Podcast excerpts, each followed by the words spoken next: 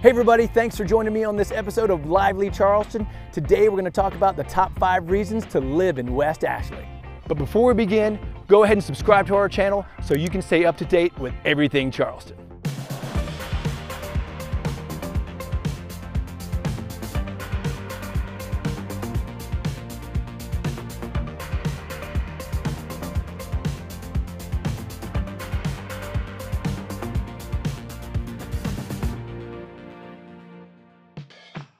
The area of the Low Country that received its name for its westerly location to the Ashley River, West Ashley is a booming area that is a great place for families, nature lovers, and professionals that prefer the comfort and feel of a suburban community.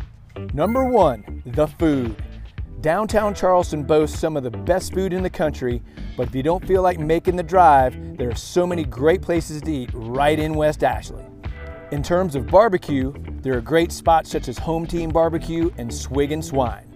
The main cross section in the Avondale neighborhood is a culinary powerhouse that hits you with restaurants such as Al Di La, Triangle Char Bar, Pearl's Oyster Bar, and Mellow Mushroom Pizza.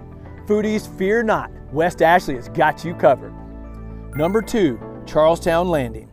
This park is often overshadowed by some of the local plantations. Located off the Ashley River, Charles Towne Landing is the site of the birthplace of the Carolina colony.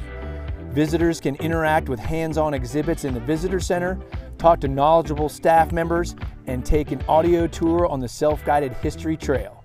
Charles Towne Landing is open daily from 9 to 5 and is located at 1500 Old Towne Road.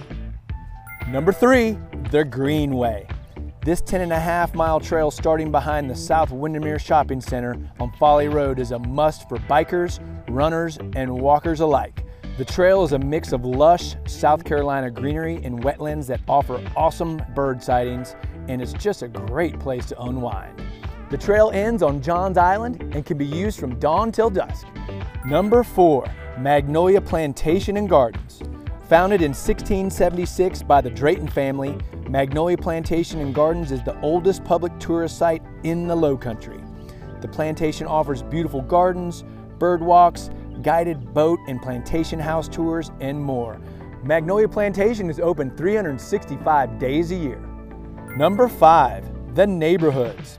West Ashley is the host of many great neighborhoods, new as well as established. Closest to downtown, you will find charming and grand communities like Avondale and the Crescent. While as you move outward to the edge of town, you will find newer communities like Carolina Bay, Bolton's Landing, and Grand Oaks, as well as West Ashley's only golf course community, Shadow Moss Plantation. So there you have it, y'all, the top five reasons to live in West Ashley.